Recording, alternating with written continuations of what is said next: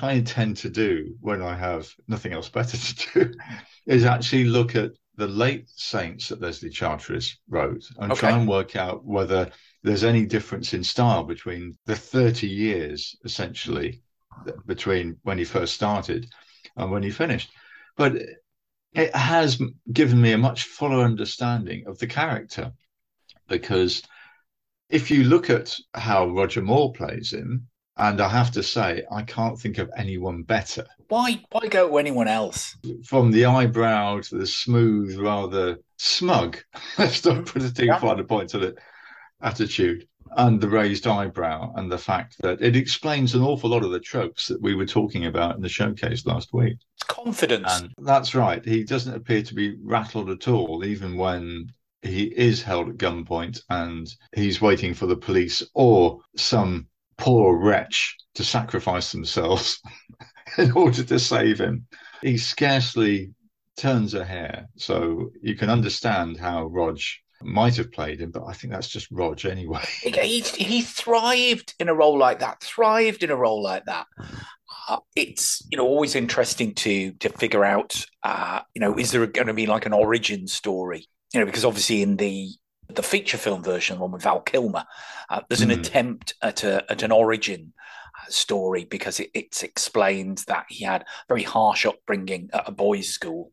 I suppose a bit like convent girls. Mm. It's that, that sort of rebellion. So if you're brought up by Jesuits, not saying the saint was brought up by Jesuits, but if you're brought up harshly, then mm. you m- might rebel did they ever say who his parents were? Well, in the film, uh, it's he's meant to be, you know, like a um, an orphan, um, I guess, um, a person who won't let in love, as they say in the trailer.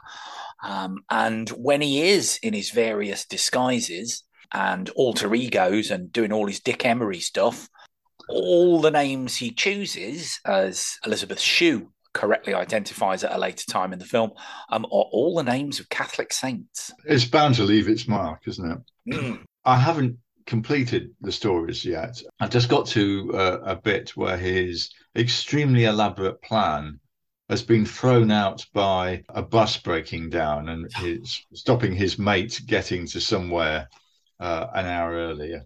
Is it not a rail replacement service? Something like that. Anyway, the Saints being carted off at gunpoint, and you sort of think this could actually be a very short career, but this was in the days when the Saint hadn't struck fear into every villain in London. Yes, very rough and ready, isn't he, as a character? Yeah, but very smooth and dare I say condescending to a lot of people. Uh, but he can afford to be. It's that confidence that very yeah. fine line between confidence and arrogance. Which quite possibly he crosses several times. so, anyway, uh, I thought that was quite interesting in terms of where the character comes from. I'm not a particularly au fait with the Hollywood movies which featured him, and uh, George Sanders played him. And... George Sanders, uh, Louis Hayward had a go at it first. Yeah, the the idea. I think Hugh it Hugh Beaumont might have been, or Hugh Hugh someone. Um, but there was that very confusing time where George Sanders played the Saint. Then very quickly they moved him into playing the Falcon, which was very much like the Saint. And when George Sanders was beginning to rather do too well for himself, uh, they did that clever trick of saying, "Well, can we get someone who's a bit like George Sanders?" Uh, and so they got Tom Conway, who was his brother. Yes. Yes, it's quite possible that Kieran might suddenly appear on this podcast then. Yeah, I, I think so. Yes, just filling in, bringing a more operatic scope to proceedings. so that uh, it probably is worth exploring in greater detail when I've got round to finishing the book. Yes, hello and welcome to Rose Tinted Black and White Television's review show, where we are marching through the black and white episodes of The Saint, uh, starring Roger Moore, currently on series two, which is currently being broadcast on uh, Talking Pictures television. And we did in our last review show mention the upcoming Luella. And I have to say, I sat down and watched it. I didn't have great expectations about it, apart from Sue Lloyd, obviously. But I think this is possibly the best Saint episode so far because the script and the performances, it's like something that Billy Wilder's put together, and they cram it all into 48 minutes. It, it it it does have a lot of farce elements to it. There is perhaps less of a body count than we may be experiencing or, or used to. Uh, but in terms of knockabout, good humored fun, uh, it takes some beating. Yeah, I was just very, very impressed. I think we might leave that on the hard drive of the video recorder for a while because it is such good fun. Praise goes to Roy Ward Baker, who directed it, and the screenplay was by Saint Script showrunner Harry W. Junkin. And I do think that the Billy Wilder comparisons are valid because I was looking at Al Hedison's character, who's a bit problematic. We'll discuss that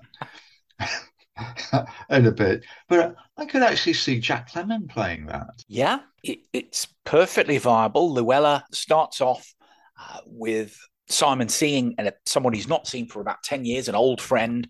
Um, and already we, you know, we have those warning signs of I'm going to have to get my black armband ready and book some compassionate leave uh, because that's normally what happens to Simon's old friends. But in this case, um, because it's the big lead guest star, David Hedison or Al Hedison, we don't have to worry about that.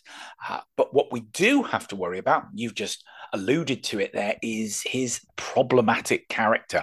Because as soon as his um, glamorous wife has jetted away, Dave wants to see um, all the hot night spots um, around uh, London. He wants to to go to jazz clubs. Um, he wants booze. He wants gambling, and more worryingly, given that he's married, he wants women. Okay, Simon, this is your town. Where do we start? What exactly did you have in mind? Nightlife, gambling, booze, and most of all, dames. And this is where it gets a little bit problematic.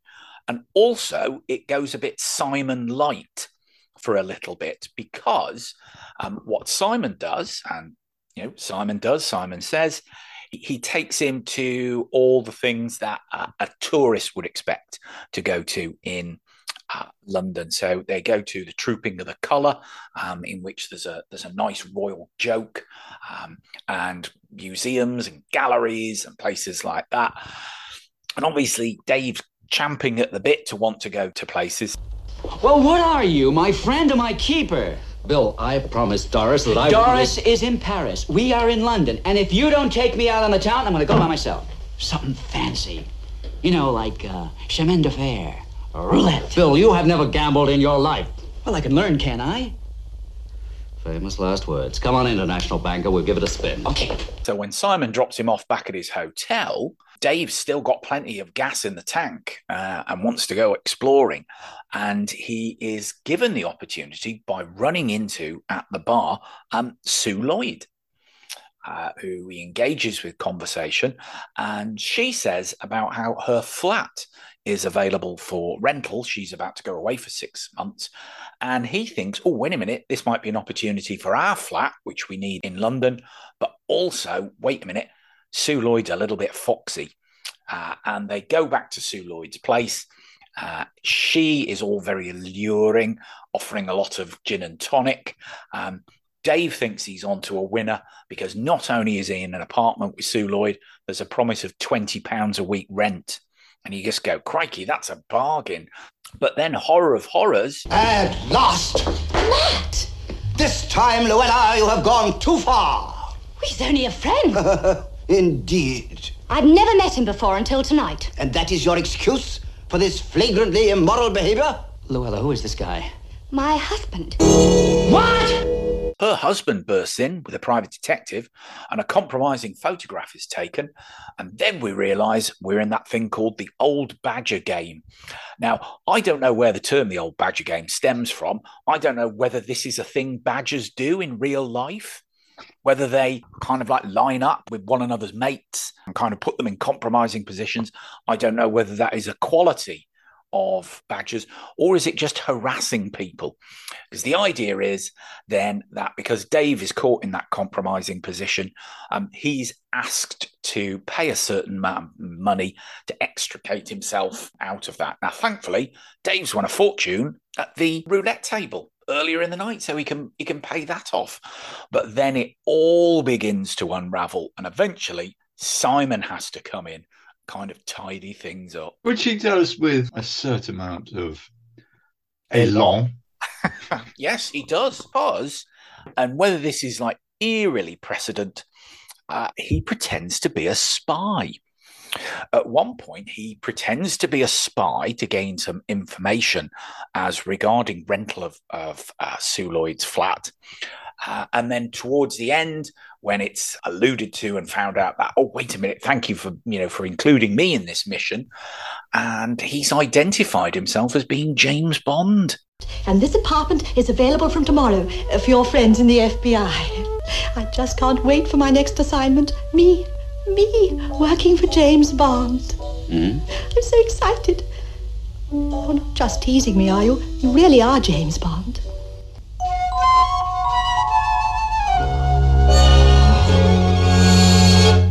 How weird is that? But of course, if he told her that he was James Bond, he'd have to kill her. Yes. So the lovely thing being, obviously, in a few years' time, he was James Bond. And who's his American operator and handler but Felix Leiter, played by David Hedison.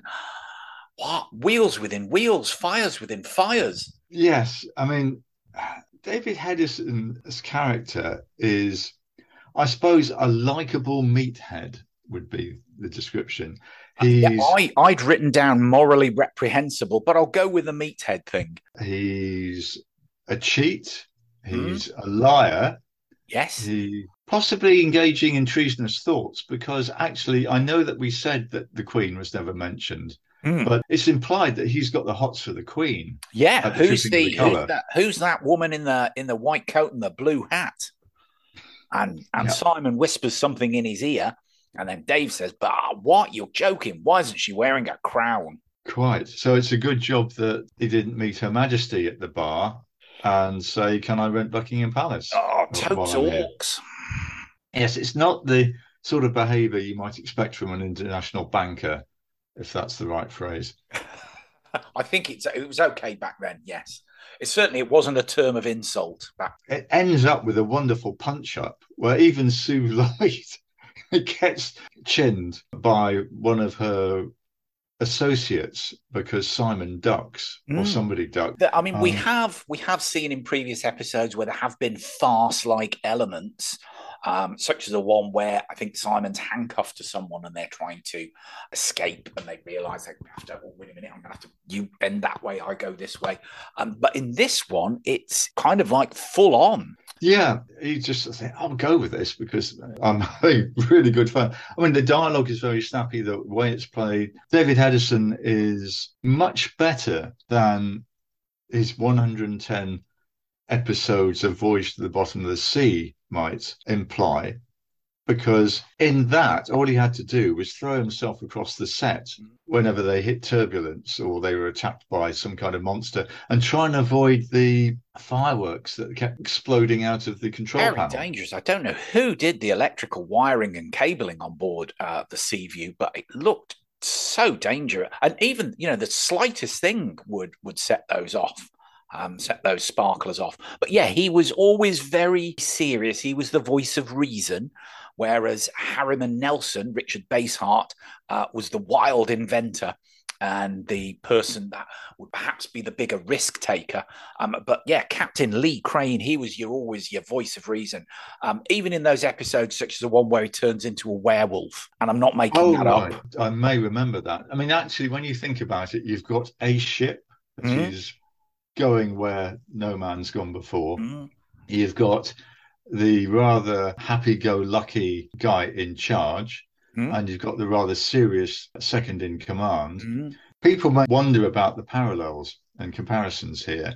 What I would say is that there were only ever two plots in Voyage to the Bottom of the Sea. And one, they were being menaced by some outside force, usually a sea monster. Oh, though on one occasion, a leprechaun Um, yes, they, they sometimes did have uh, recurring villains. Henry Jones as Mr. Pym, who always it was, I suppose, like Voyage to the Bottom of the Seas version of um, Q from Star Trek: The Next Generation. And then, as you've mentioned, one of the crew would go berserk or turn into another creature. Yeah, be possessed by something. Um, mainly those sparks coming out of those big flashing screens of cubes of light, and you wondered, But- not quite sure what what are they for.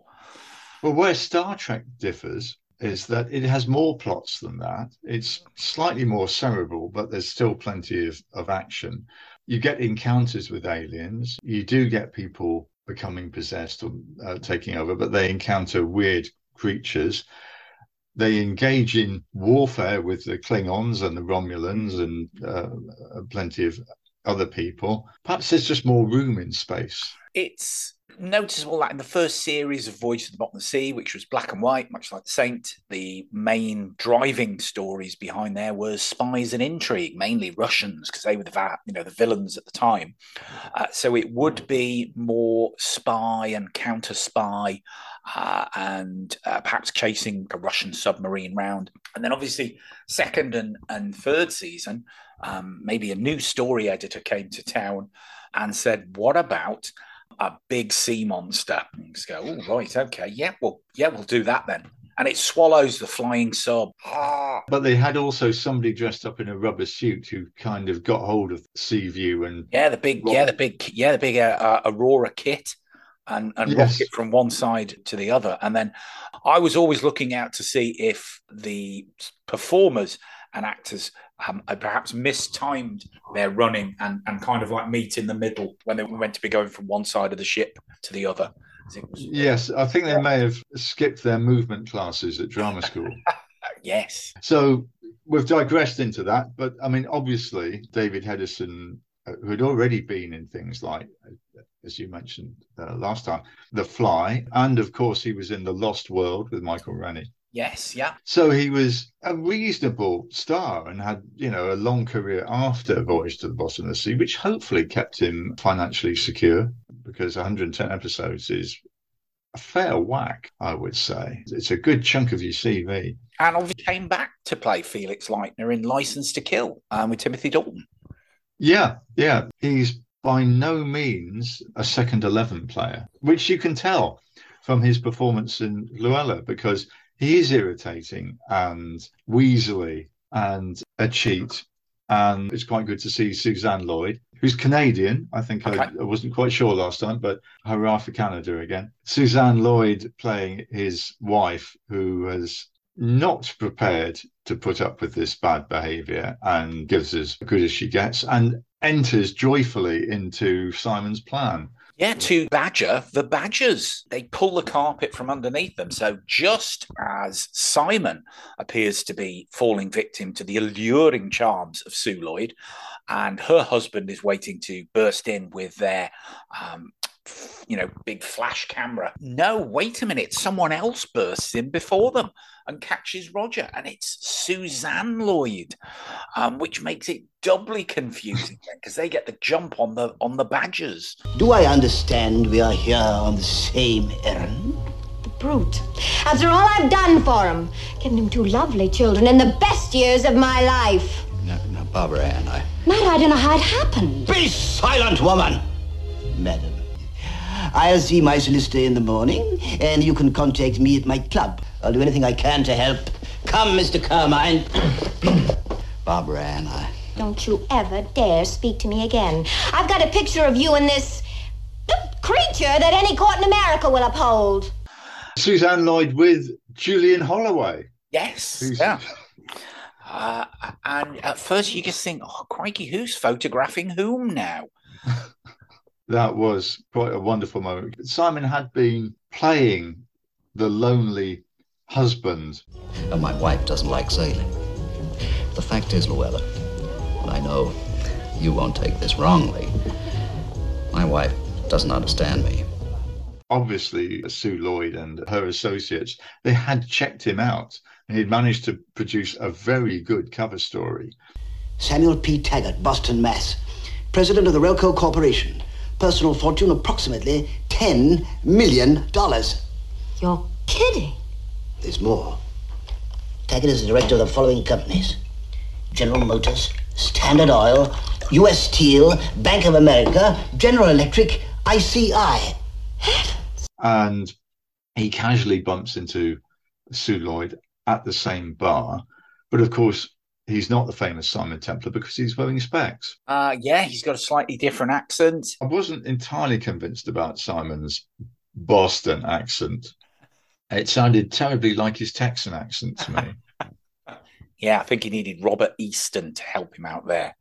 Um, the Henry Higgins of Hollywood. Anyway, there was this wonderful punch up which allowed David Hedison and Suzanne Lloyd to return to marital bliss and to bring up their two boys. Hopefully, he didn't give them too many tips about how to comport themselves. But yeah, it, you know, it was very good fun. Um, like I said, there's a huge number of farcical elements. Um, and even though there is, you know, a fight in in an apartment, thankfully, no one plunges to their doom from a balcony or overboard, which we'll come to in the next episode. Let's just quickly run through the uh, the runners and riders. We've talked about David Al Hedison. Suzanne Lloyd has one Avengers Point and six Saints and countless westerns in the 50s and 60s, which kind of shows you where the work was. He really did have to wear a frock, ride a horse, and drink red eye.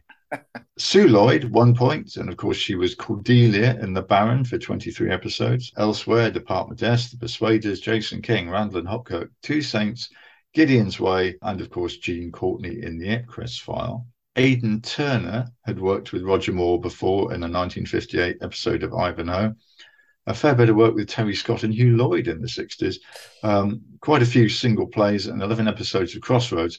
But he died in 1968, aged only 60. So, you know, Michael Wynn has one point in the very, very creepy house that Jack built with its uh, stark, surreal, psychedelic set design. Elsewhere, single plays, The Champions, Gideon's Way, Virgin of the Secret Service. Do you remember that? Oh no, I don't. The title promised more. Oh, okay. It delivered on the episodes that I was allowed to watch. Public Eye, Three Saints, Ace of Wands, and New Scotland Yard. 92 credits, the last of which was Doc Martin in 2007. Still going strong. Gene Sinclair, Two Saints, amongst other work, uh, but died in 1970, age 52. So there's somebody who also could have done more given the chance. Now, you remember one of the saint tropes is the coroner's court.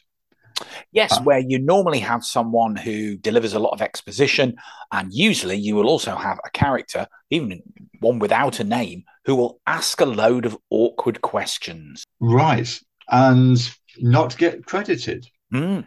So I have discovered who that actor was, and it's none other than John Woodnutt, who's a well known face on television with 166 credits right up to 1999. 10 episodes of Doctor Who. Um, he was in the Doombolt chase, for which because thank you very much. He's in this, he's one of the gang, isn't he? He is one of the people who kind of marks um, the marks. Uh, who he suspects will be uh, good people or good victims for the Badger game and passes on some info. That's right. And I don't think he's wearing glasses in this one, which makes him very oh, difficult oh, that's, what threw, oh, that's what threw me. Um, but he was the juror in The Saint Plays with Fire, who asked all those awkward questions but didn't uh, get into the credits. 13 episodes of Swizzlewick, which we touched on before, which I think it was Patrick Mower. Was that? Yes, you said who, who is a tough, uncompromising local councillor. Yeah, I'm, I'm, guessing. I'm not quite sure how much of it survives. But of course, John Woodnutt's uh, career highlight was his one Avengers point in Quick, Quick, Slow Death. Now, Julian Holloway is a pillar of the acting establishment and uh, part of the dynasty, son of Stanley. And according to IMDb, he's Jamie Cullum's father in law. Ah, well, I never. Peter Fontaine uh, as one point and lots of other stuff. Can I just check something? As yeah. well, because obviously, when we are doing this program, we draw down on a huge raft of uh, research and resources. Sometimes it might be knowledge that we've got rocking around in the back of our heads. Uh, sometimes it will be from biographies. Sometimes it will be from other reference materials. But one of the things that we obviously draw down on a lot is IMDb. Um, and IMDb is, is a really useful resource. Um, but in this instance, and you never know, maybe it is right, but it make a great urban legend because two of the people who are also included in the cast for this is first of all Shirley Eaton as as an aircraft passenger, and you just go, well, that's you know possible because she she is in a couple of episodes and maybe she was just there and just doing it as a bit of a gag, you know, a bit of a, a bit of fun. Um, but the other one is Alan Bennett. Really? According to I didn't IM- notice that. According to IMDb, uh, when it when you go below the line or below the fold, and it's it's the people who aren't perhaps credited, but they may be a recognizable face. Uh, a little way down the la- list, it says "Man in Hotel Bar," Alan Bennett. And if you click on the link, there's a picture of dearly beloved Alan Bennett.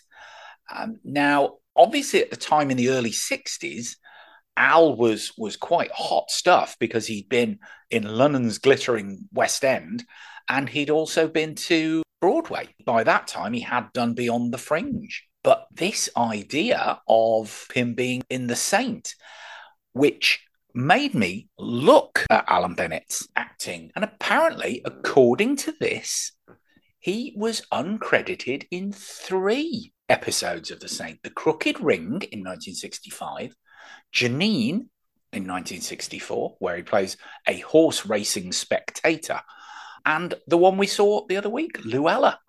As to whether this is true or not, I don't know.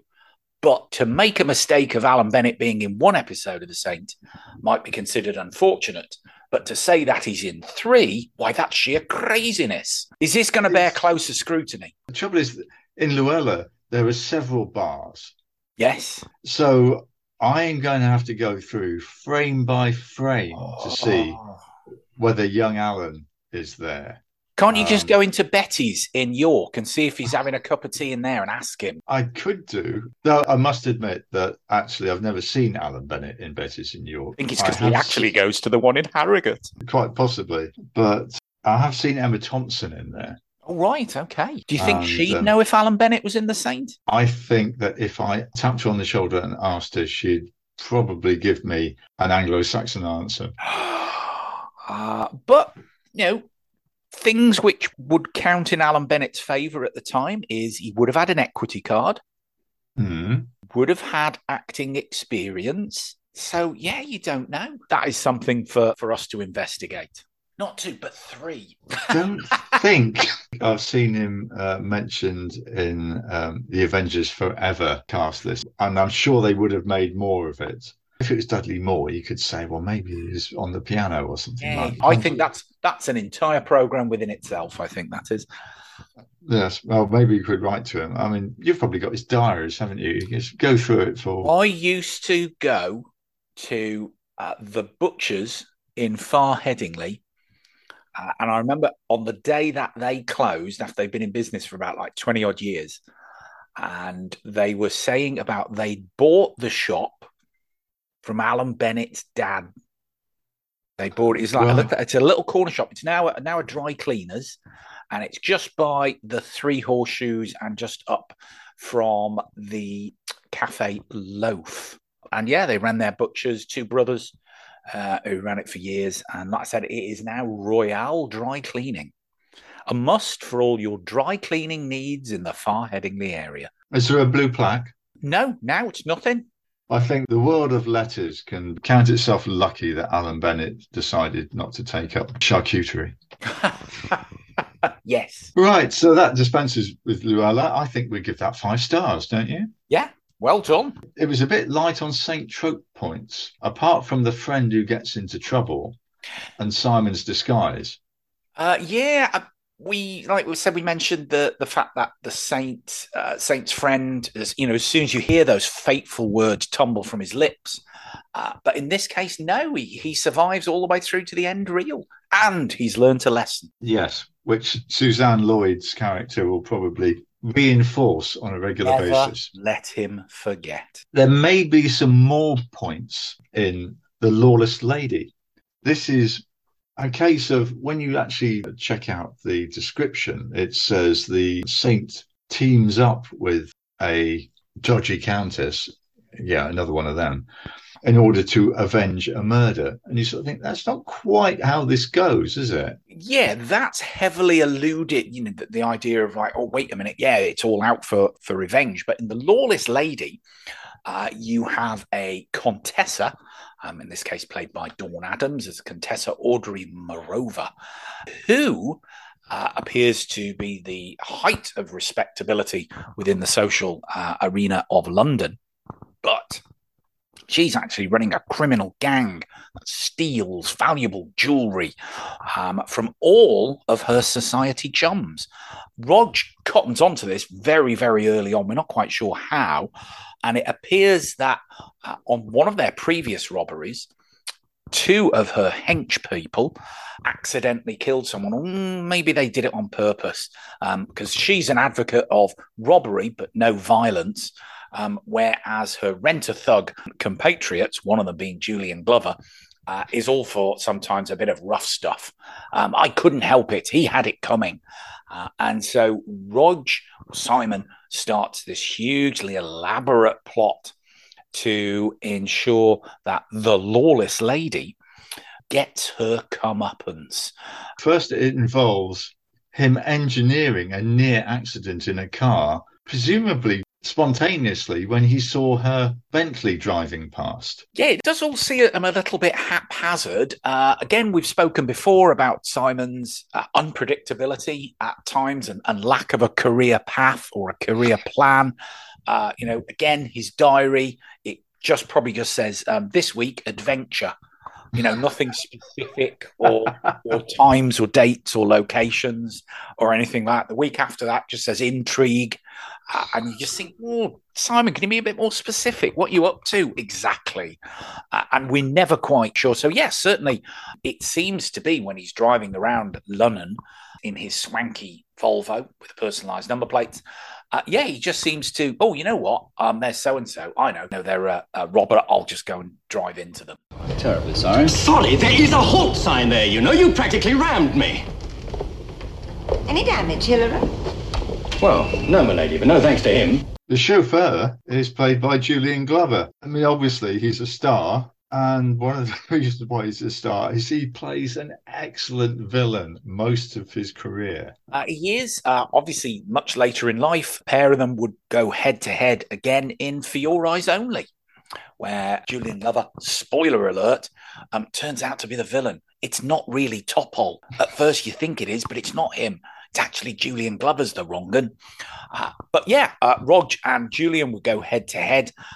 And in this one, um, again, they sort of go head to head because oh, um, what's quite funny in this uh, is that the only person who really knows what's going on is Julian Glover because he guesses everything right.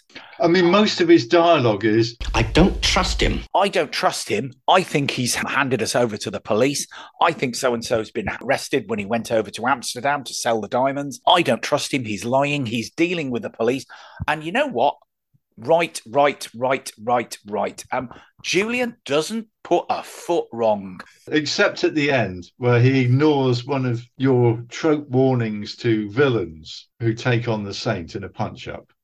Yeah, um, and, and this is a nice maritime variant on that, where Julian Glover sees the opportunity to bull charge Simon and no, just goes hurtling over the rail. Well, he doesn't go over the rail. Simon manages to bounce him back against the part of the rail which actually has a gate in it. Mm. So the gate goes and Julian's gone. And you already get this picture of the cruel sea. Um, yeah, man overboard.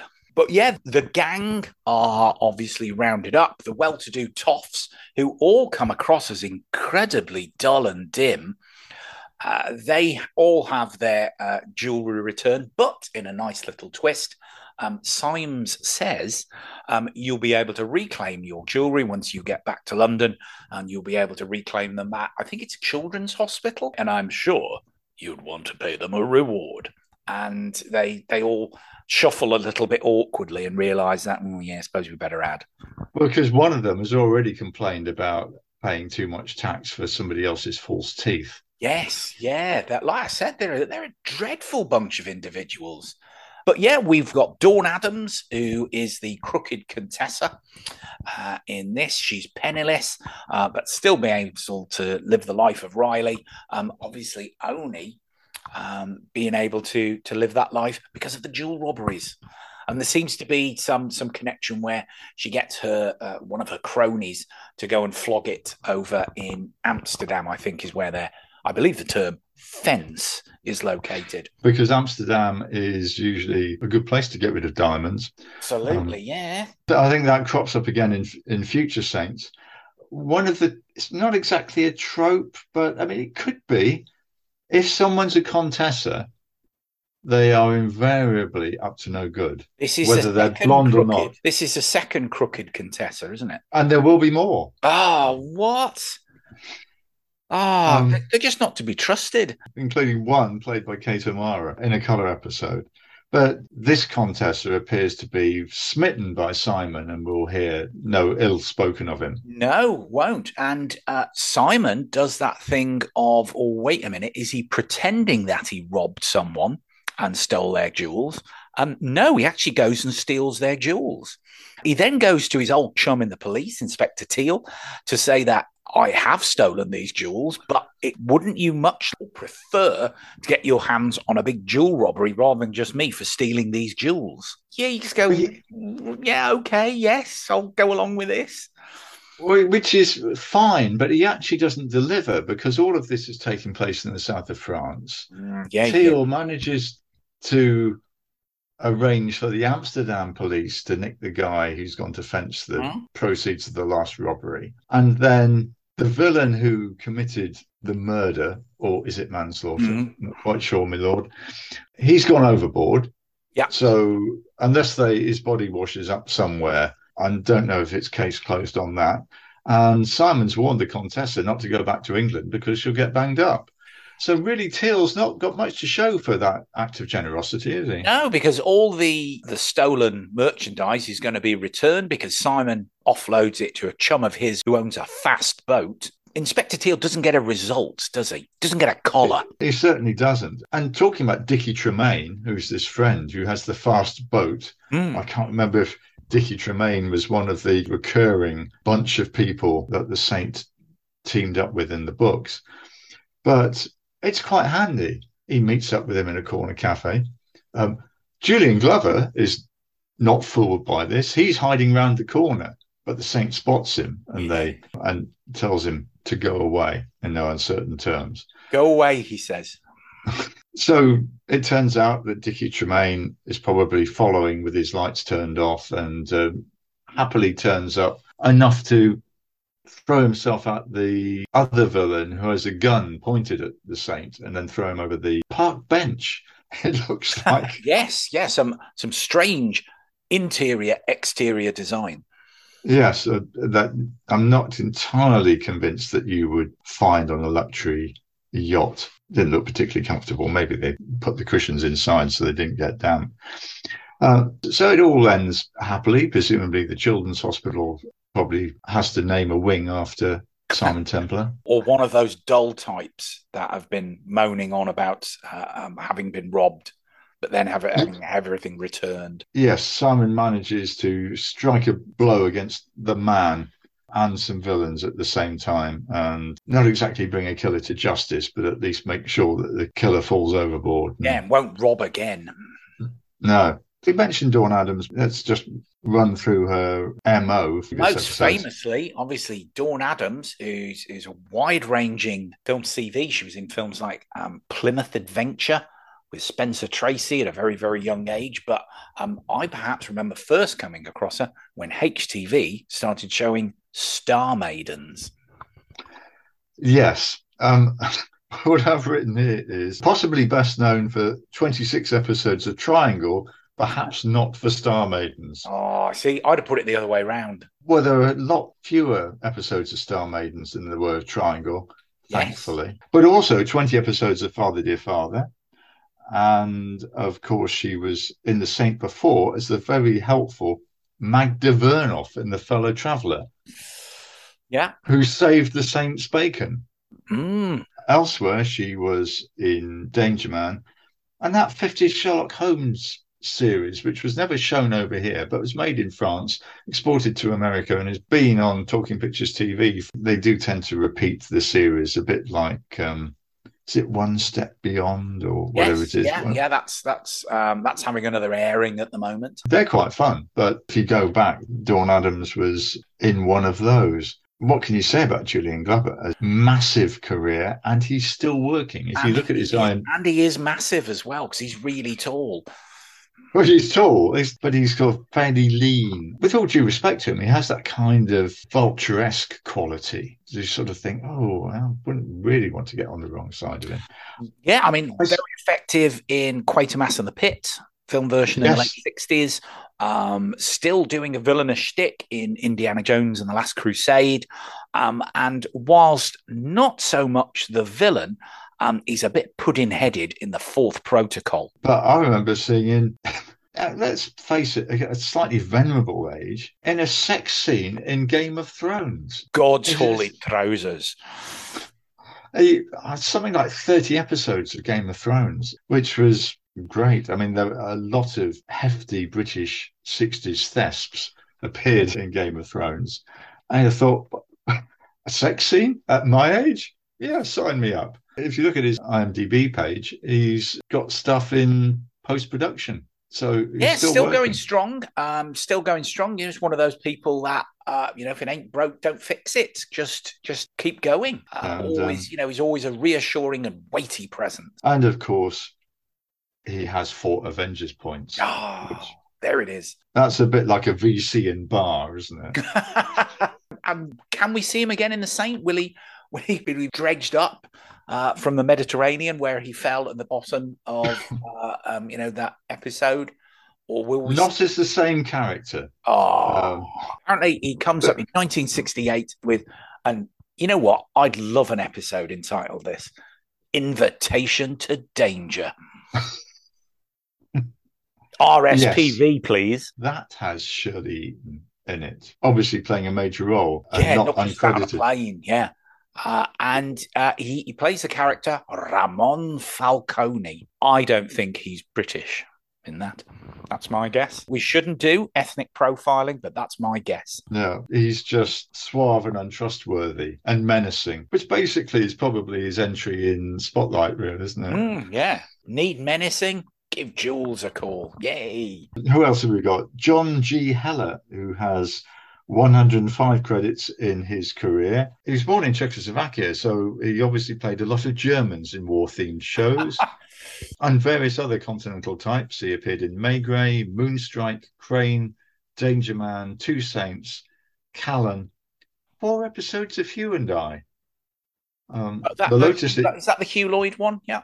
the Hugh Lloyd and Terry Scott. Ah, Um, and actually, I noticed that there were quite a few people who seemed to have done work with Hugh Lloyd and Terry Scott, or Harry Worth, or Benny Hill. oh, crikey. They are quite happy to indulge in a little bit of red nose stuff rather than the more legitimate theatre and uh, adventure television. Lotus Eaters, but most important of all, John G. Heller was in three Avengers. David Sumner has two Avengers points, and he was in Man of the World, Two Sergeant Corks, Man in a Suitcase, Department S, UFO, and Paul Temple. James Bellchamber, two Good points. name. It is indeed. Uh, Zed Cars, Softly Softly, Randall and Hopkirk. Anthea Wyndham, one point, uh, and one saint amongst others.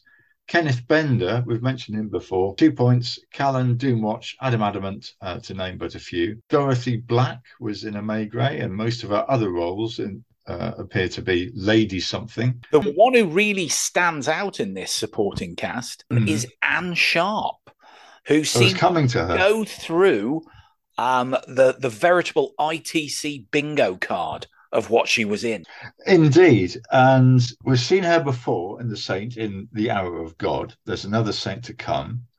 She was in the first Randall and Hopkirk and in The Champions and in The Baron uh, Jason King for seven episodes as a recurring character, and The Adventurer. Would you like to guess what the family connection was? Oh, what? The name's Sharp. Um, right. My guess. No, no, you're going down the wrong rabbit hole. Oh, right. Okay. Who produced all of those shows? Oh right. Um, oh right. ITC. That would be Lord Grade. Any relation? He just put up the money. So I've listed all of those, all of which were produced by her husband, the legendary Monty Berman.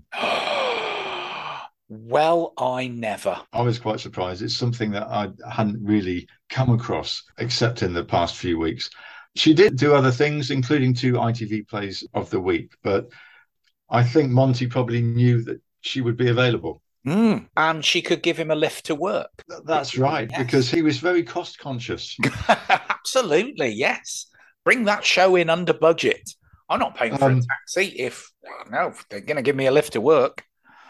Because the story is that when you see the water feature in Geneva in the Champions, mm. as a cost saving measure, he'd actually taken that film himself on a 16 mil on holiday.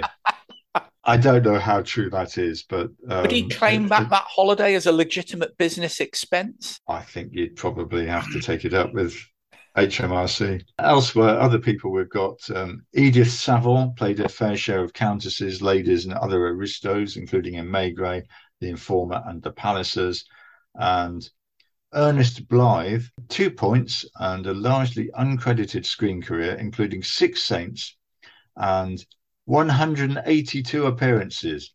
We salute you, sir. So, yes, that's the lawless lady.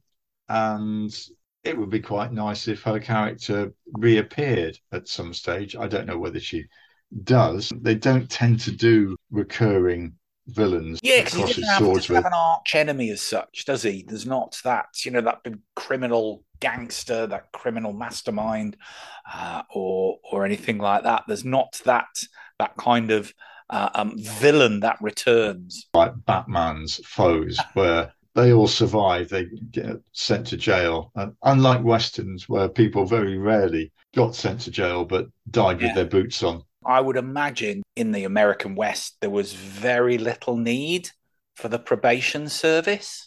Uh, it's oh wait a minute, they're in jail, they're coming up for oh wait a minute, no, they're dead, or they didn't even make it to jail. Uh, so yeah, there'd be if there was a prototype sort of probation service, there'd be very little need for it. Very light caseload, I would imagine. As a pitch to a Hollywood producer, that yeah probably wouldn't really pass muster, would it? No, we, I, am surely a probation officer have loads of time to do other stuff. Go gold prospecting or something. Yeah, like yeah. So, Guy, what can we look forward to next? I did look it up. Enlighten me. It's the Good Medicine um, which is helmed by Roy Ward Baker, and it describes it an ambitious and ruthless career woman takes advantage of her pharmacist husband to build a cosmetics empire of her own based on his innovative formulas. Will the saint give her a dose of her own medicine? I'm going to say yes. We have Barbara Murray, who we've we've seen previously in an episode, uh, and uh, also perhaps a very young Jean Marsh also turns up in this as well. All right, is this her first appearance? Because I think she's got at least another. I think is it the Scales of Justice, where she doesn't play a villain. Uh, um, right, okay. Um, we've also got some old familiar faces. Um, or I guess another way of describing it is old familiar fists, because um, we've got Austin Cooper, again, one of the most popular brands of cars uh, in the late 60s. And we've also got John Bennett, uh, who we saw the other week um, as well. This looks a little more small scale. It's not like a um, a big list um, and cast of people. And according to IMDb, Alan Bennett's not in it.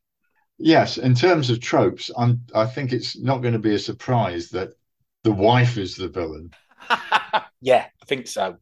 Right. So, yes, the good medicine, and we shall look forward to that. And in the meantime, we're plotting stuff for another showcase edition. Mm. But of course, you can listen to the last one, which was the rules of Saint Trope Bingo. which is both on the Buzzsprout feed and also in the uh, Soundstation or SoundCloud channel, yeah. where, of course, this will be because that's where the review show lives, but the archive and all the shows we've ever made. Ever, anywhere. Thank you very much. My name's Guy Morgan. My co host has been David Newell. This has been Rose Tinted Black and White Television's The Review Show. And we shall be back with The Good Medicine and others later on. Nathaniel.